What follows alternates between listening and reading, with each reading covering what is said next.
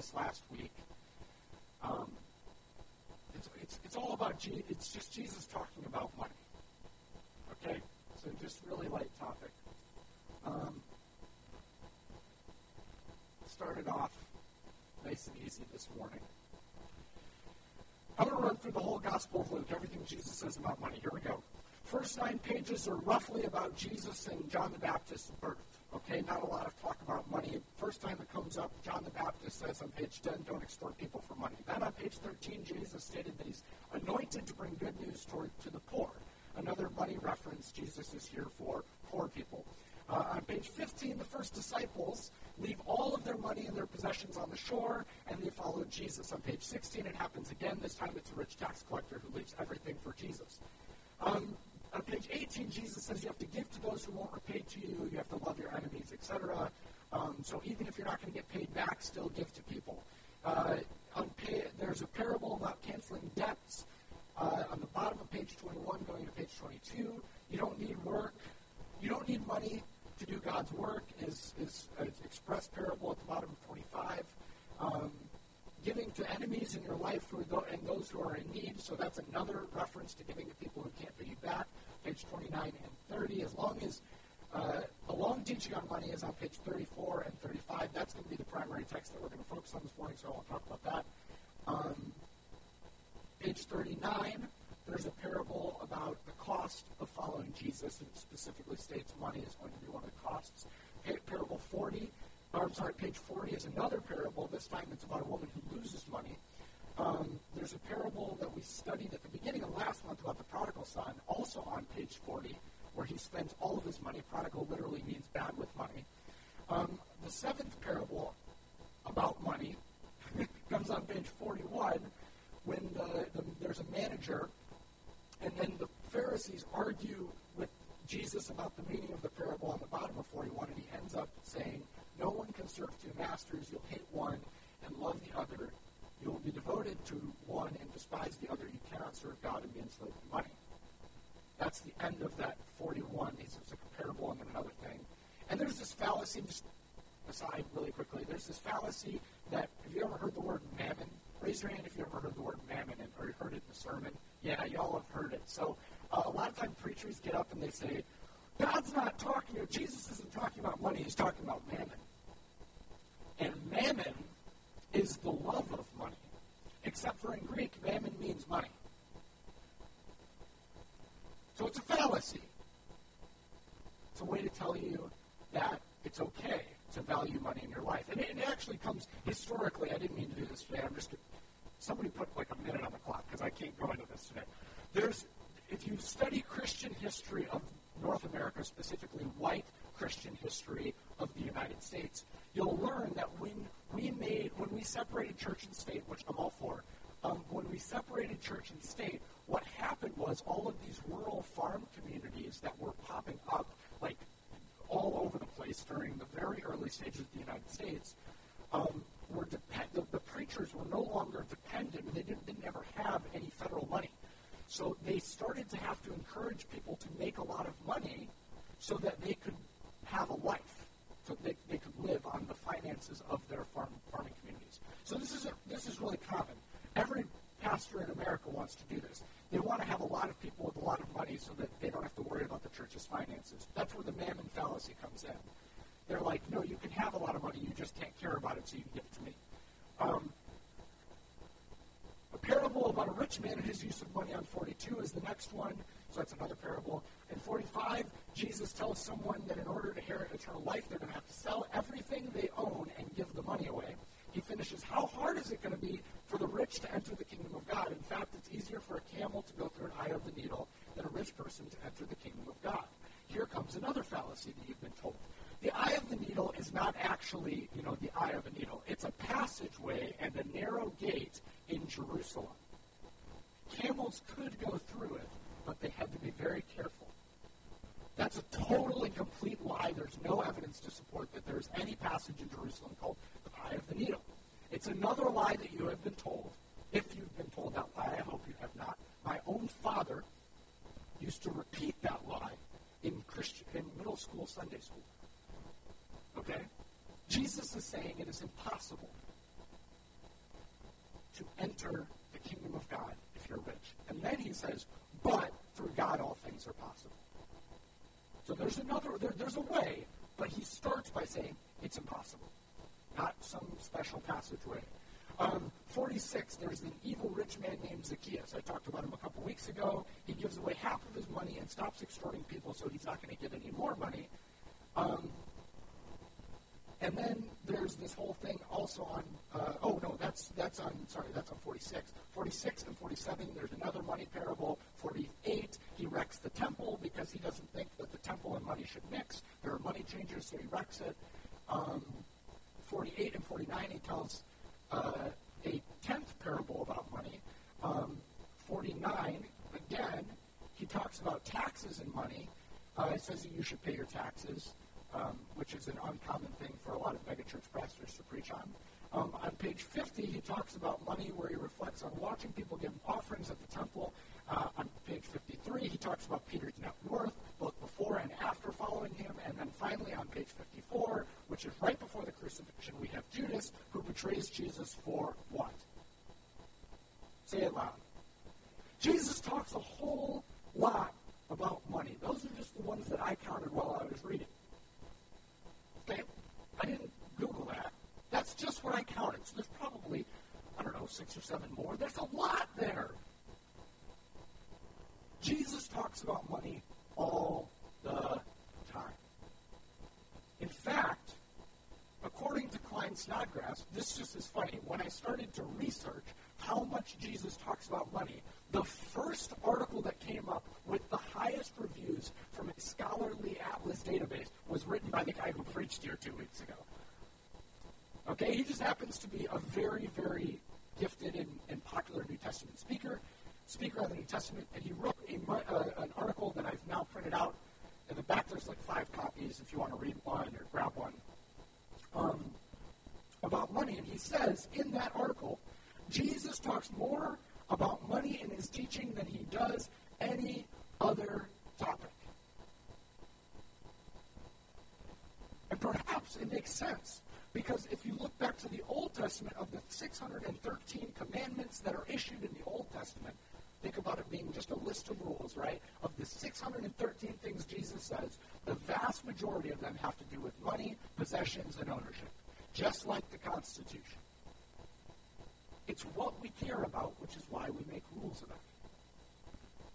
It's what we care about, which is why God knows He has to make rules about it. Timothy Johnson, another world renowned biblical scholar, writes that specifically the Gospel of Luke sees possessions as the primary indication of one's existence and their faith.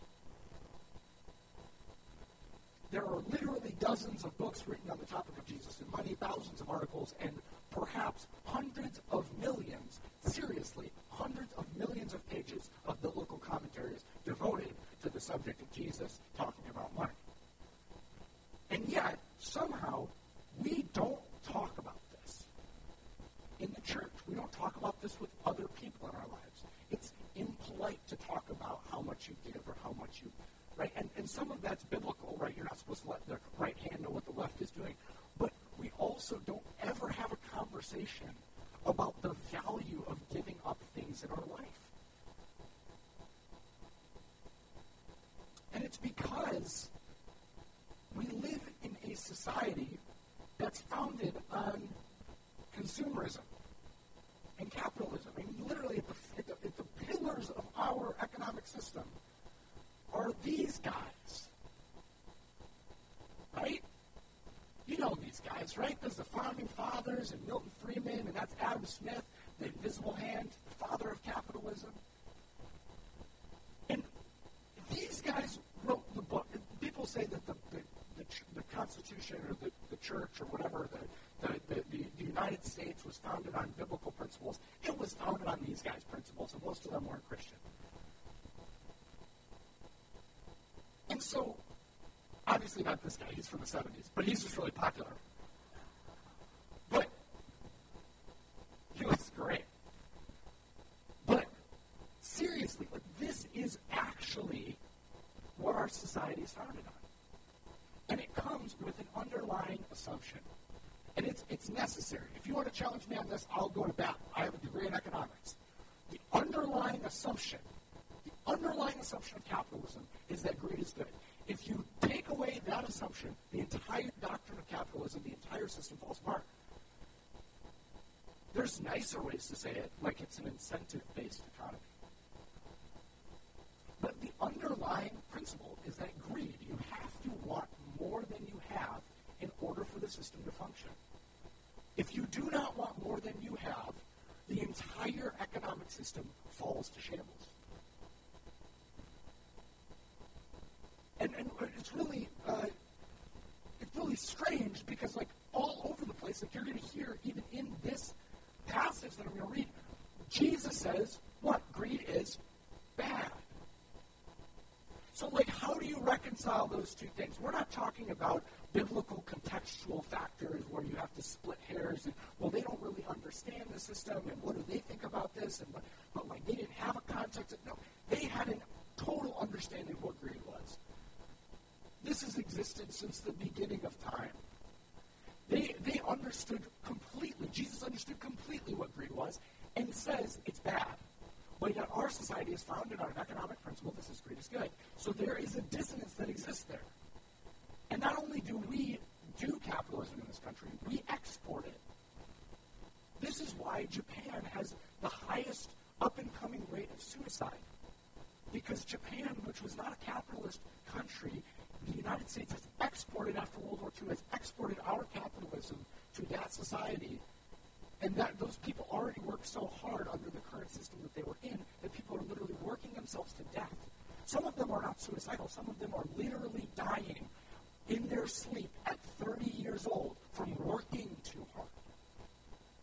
Because the underlying assumption that greed is good is not a biblical one that is defined that, that helps human flourishing.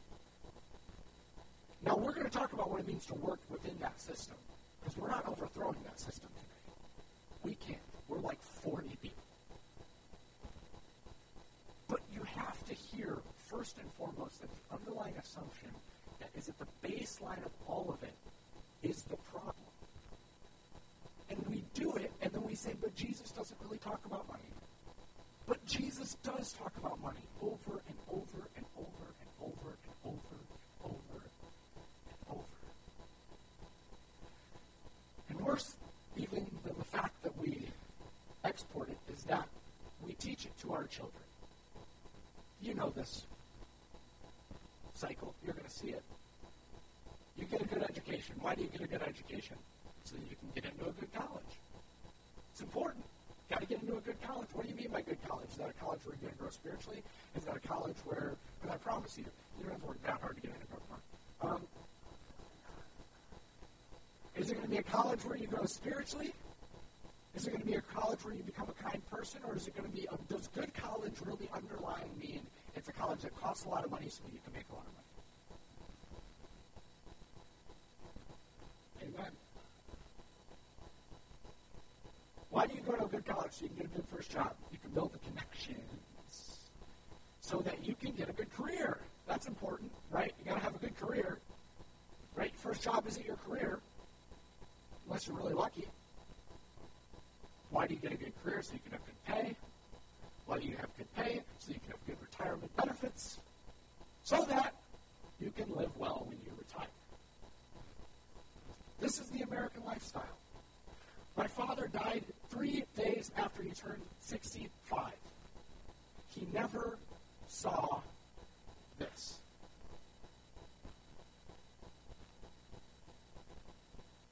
That's crazy.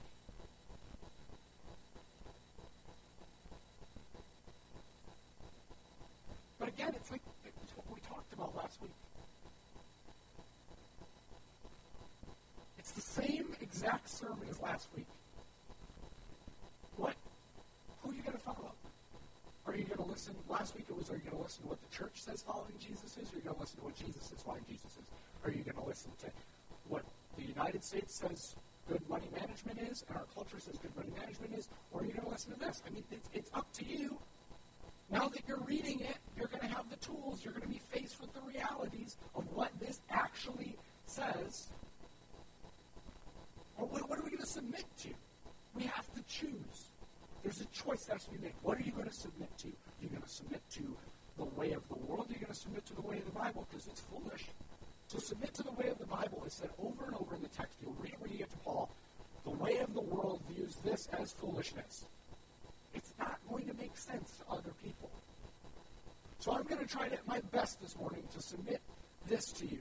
And I'm going to assume that all of you here call yourselves followers of Jesus. If you don't call yourself a follower of Jesus, disclaimer, this is also super interesting.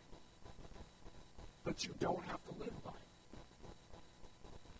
If you wouldn't call yourself a follower of Jesus, just think of this as an interesting philosophy of this crazy guy who lived 2,000 years ago.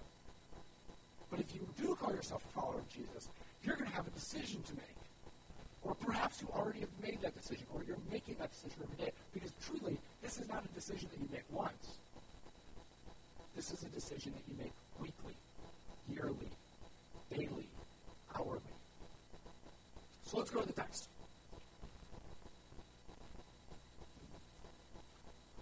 Someone called from the crowd Teacher, please tell my brother to divide our father's estate with me. This is legal. You can get a judge. Jesus was a great judge. But you can get a great you can get a judge to, to order that your inheritance be split among people.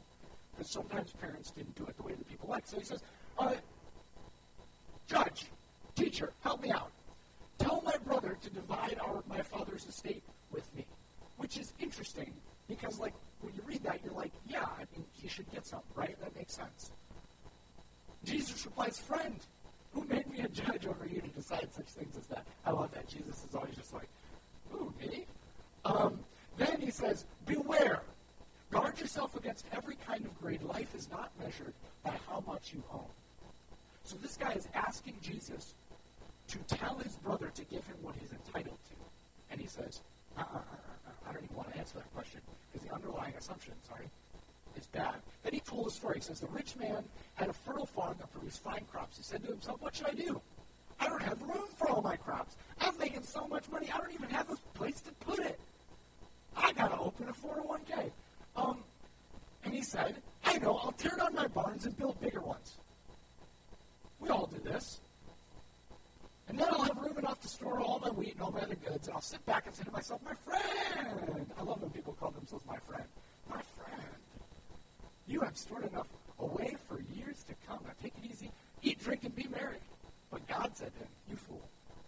You will die this very night, and then who will get everything you worked for? Yes, a person is a fool to store up earthly wealth, but to not have a relationship with God. Then turning to his disciples, Jesus said, That is why I tell you, don't worry about your everyday life. Whether you have enough food to eat or clothes to wear, for life is more than food. Your body is more than clothing. Look at the ravens. They don't plant or harvest or store food in barns, but God feeds them. How far more valuable are you than many birds? Call your worries. Can all of your worries add a single moment to your life? And if worry can't accomplish a little thing like that, what's the use in worrying about bigger things? Look at the lilies and how they grow. They didn't work or make their clothing yet. Solomon, in all of his glory, a super guy who was super rich, the richest man in the history of the Bible, says, um, not even he is dressed as beautifully as they are. If God cares so wonderfully for the flowers here today that are, thrown, that are here today and thrown into the fire tomorrow, he will certainly care for you. What do you what do you have little so fa- uh, why do you have so little faith?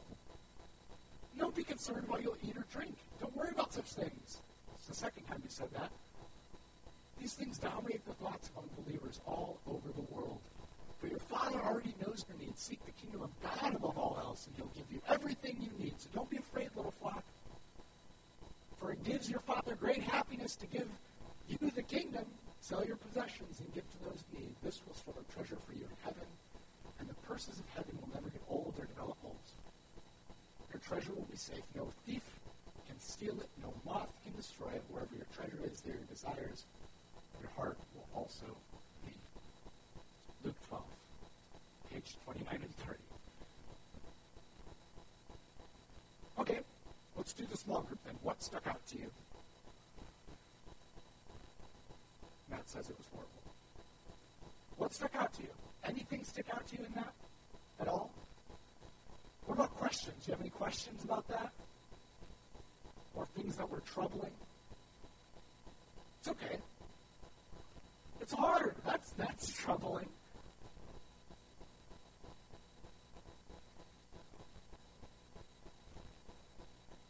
It feels like you're trapped.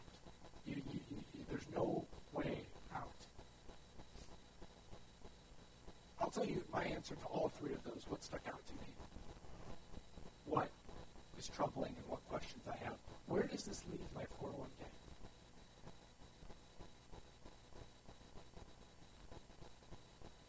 Because it really messes with the list that I showed before, like the graphic of the American. And I get that that's not how all of us live all the time, but it's the underlying assumption to why we do the major 40 hour week things in our life. I get that not all of you are, are defined by your work or defined by your school or defined by trying to make the next buck, but that's the underlying assumption why you do like 40%, 50% of your life, right? It's not your fault. You, you were born into this. this is, but this messes with it because it says this. This guy says literally what all of us want to say. He says, I'll sit back to myself and say, My friend, you have enough stored away for years to come. Now take it easy, eat, drink, and be merry. Retire.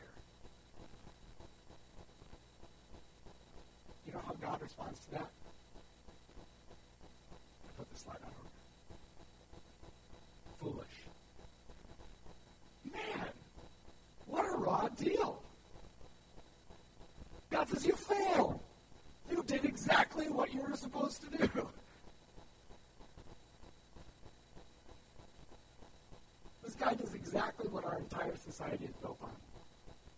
All that incentive that we talk about, all that grease good stuff. And what is that to God? Foolish. It's crazy. And, and but this is like literally what Jesus does. To skip ahead of here again. This is literally what Jesus does all the time.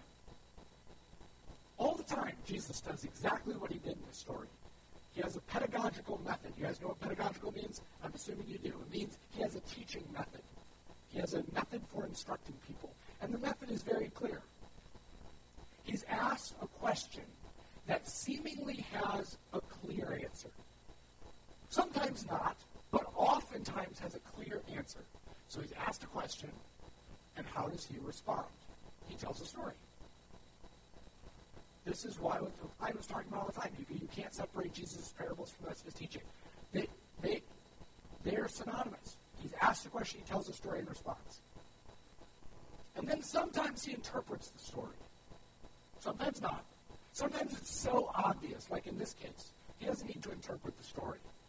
A guy builds up a bunch of wealth and then tries to retire, and God says, You don't have any time left. You wasted your time trying to build bigger barns. So he doesn't need to interpret this one, but sometimes he interprets them. And then he provides an alternative. In this case, his alternative is pretty clear, and then finally he summarizes. Um, his alternative is pretty clear. Just don't worry.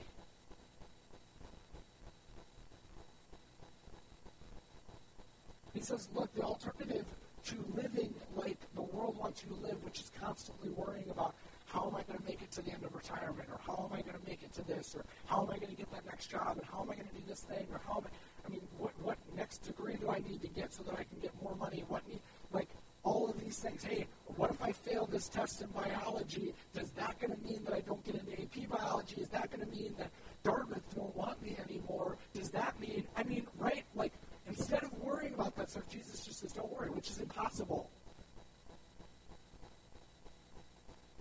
He says, Look, all I can tell you is I know you're not going to follow my advice, but just don't worry about it. Because God's got you. Because things are going to happen in your life, and, and you're going to think that it's all falling apart. Well, what if I don't have a safety net? And, and he's just like, Well, all I got to say is just don't worry about it. It's not very comforting, but it's just, it's what he says. So what do we do?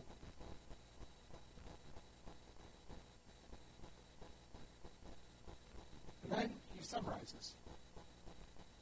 I love his summaries because they're the most quotable parts. But it's you have to understand it's part of a greater scheme. The summaries on their own don't tell the whole story. That's why he tells the story. If he only needed the summary, he wouldn't tell the story. The story gets to the core of who we all are. We're all people who, if we fell into a lot of good money, might think about retiring, building bigger barns, and leaning back on that. But the, the, the actual, you know, biblical principle here is sell your possessions and give to those in need. This will store up treasure for you in heaven, and the purses of heaven will never be old or develop holes. Treasure will be safe. No thief can steal it, no moth can destroy it. Wherever your treasure is, there your desires of your heart will be also. What Jesus is providing us here is a change up. It's my last baseball reference of the year because the good Chicago team is not done playing.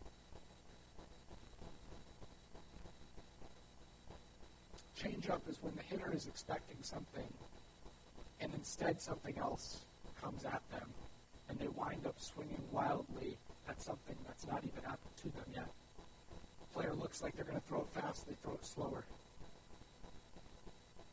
Jesus is providing us a change up. We all think we know how Jesus is going to respond when somebody says, Jesus, why shouldn't I get what my father left for me? Why shouldn't I get the money that's owed to me? We expect, we know what's coming, and Jesus says, even to ask that question means that you are lost. It's a change up.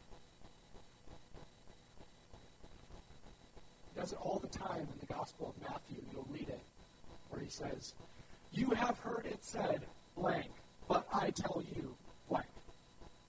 When you get to Matthew, and I think it's like week six, right? Week six. Think about that.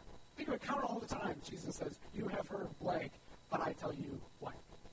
That's just Jesus speaking into our world and saying, You have heard it said, make sure you diversify your portfolio and save up for retirement because you don't want to be a person who's left on the street and reliant on social security because it might fall apart because our government's really messed up. And but instead I say, give away everything you own because I got you.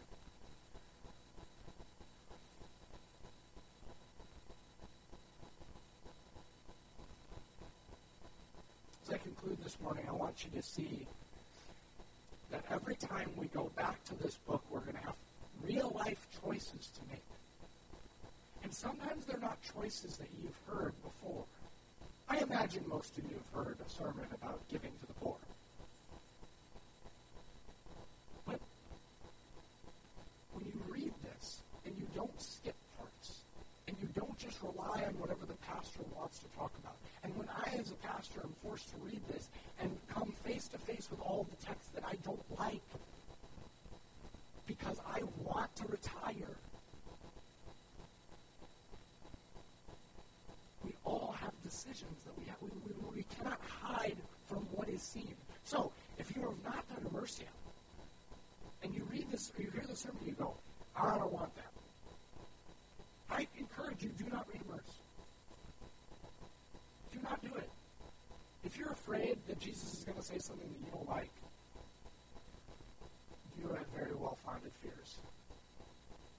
Talked to small group leaders last week, and the thing that I heard over and over was um, Jesus says stuff I don't like. Jesus says stuff I don't want to listen to. Jesus says stuff I don't I don't think of Jesus saying this stuff. I have a very clear picture of Jesus in my mind. And he is sitting on a tree stump with a lamb on one knee and a little child on the other. And he's always clean.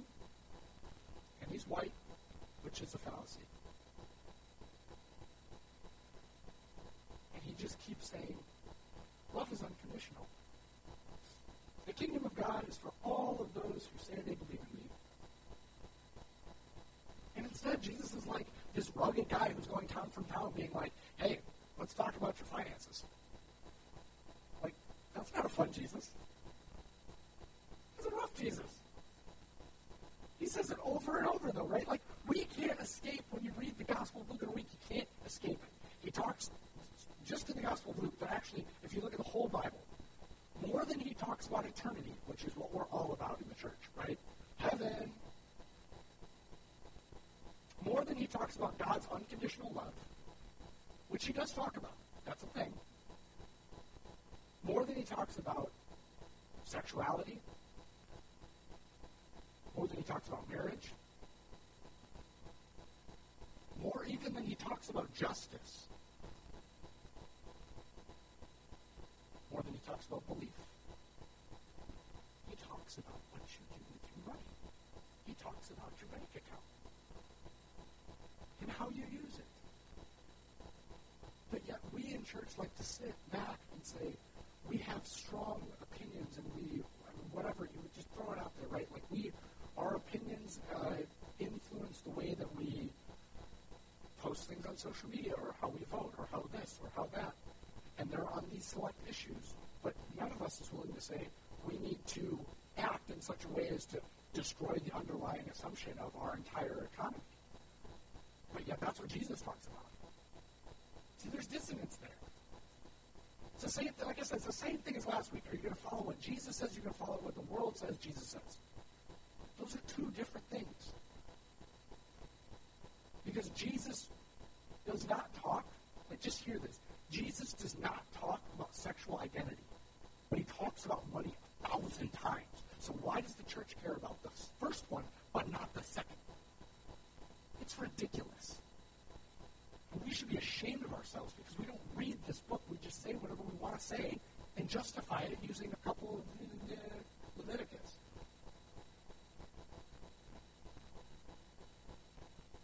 It convicts me because I'm one of you. I do the same stuff. I think that he talks about money because the biggest barrier for most of the people that I know is their stuff. Someday, we're all going to die, and then we won't be able to hide behind the mountain of treasure and accumulated wealth that we have. But if the same people who want to hide behind that mountain of support and, you know, their safety net gave up all of it in pursuit, oh, I'm sorry, gave up the pursuit of all of that and just gave to the poor, supported the needy, used their money to further the kingdom of God, then it wouldn't be waiting for them on the other side. What would be waiting for them on the other side? Their treasure in heaven. Everything that you give away, that's what you take with you, not the stuff that you keep now. And no thief can take that stuff. As much as you think that your money is safe wherever it is, it can be. I mean, we've just seen it over and over. There can be fraud. They can, they can, somebody can take it. Always take what you have here. Nothing that you have is safe. Not even the life you have is safe here. But what is safe is what you give to God. Your time, your resources, your talents. But I want you to hear this too. This text, without our participation, the Bible, will just not change our lives. Like, there is a participation in it that you have to read it in the first place. But there's also a participation that we have the free will after we read it to just disregard it too. It's both. We have to read it. And if you're not willing to make that decision, then I, I challenge whether or not you actually follow Jesus in the first place. And I'm not saying this specific text, the way that this is laid out and the way that we're doing it, but if you're not reading the Bible 30 minutes a day, I challenge that probably you're not following Jesus because all of the other things that you are doing 30 minutes a day are, that's what you're following, that's what you're doing. Well, I work too much. All right. Quit your job. Jesus made a lot of people quit their jobs. I don't know. Well, you know. I don't know your life. Sleep less. I don't know. But it's not just reading it. You actually have to follow it after you read it. And that's even tougher. So who are you going to follow? Like, you going to follow these guys? I, I, it's a real question.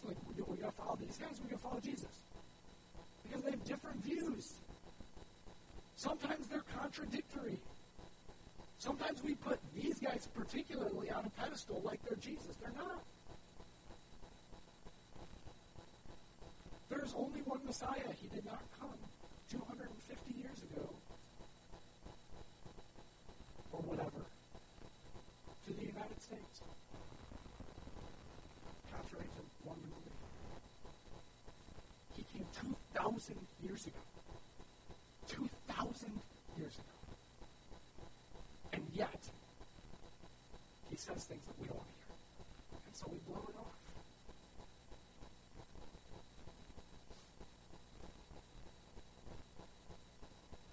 So I'm going to do it this morning. You guys can come on. If we actually read the Bible, and we actually believe the Bible, and we actually follow the Bible, then I want you to see that your life is going to objectively look different to those around you. It is. You're not going to look like other people. And if this is a hard message and you're like, I don't want to do this, that's okay. You don't have to do this, but you're just not following Jesus. That's fine. But your life is going to look specifically different than other people who don't. And if you're a person who's sitting here right now going, yeah, but how do I know where my treasure is stored up? How do I know whether I'm doing it right? I challenge you, we produce documents that are great treasure maps every year. They're called your tax returns. And they reveal where your treasure is. Because right there, you're going to put down how much you gave to your IRA. And you're going to put down how much you gave to the poor. And you're going to put down how much you bought and had to pay online sales tax for. And then you're going to put, I mean, you're going to see all this stuff. You're going to see it in your credit card statements. You're going to see it reflected in your bank account. And if that objective numbers, if those don't line up where, where you think your heart should be, then it's you who has to change. That's something that killed me when I did this the first time. When I read through this the first time, I was like, I don't want to change, God. I, I was like an angry baby. I was like, no! But it doesn't make sense. I, I, I have all of this knowledge and I have all this stuff, and like I've been told this way, and God is just like, oh, okay, then don't follow me. You can choose. Everybody else will know what you think you're nuts. Is that how you're seen by your friends and family? Like you're a crazy person? At your friends and family.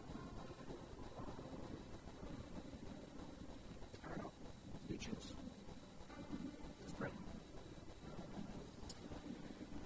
Heavenly Father, we come to your table this morning knowing that you have always provided food for us.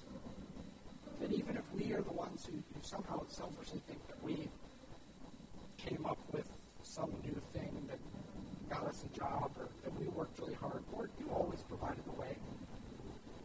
You always opened the next door for us.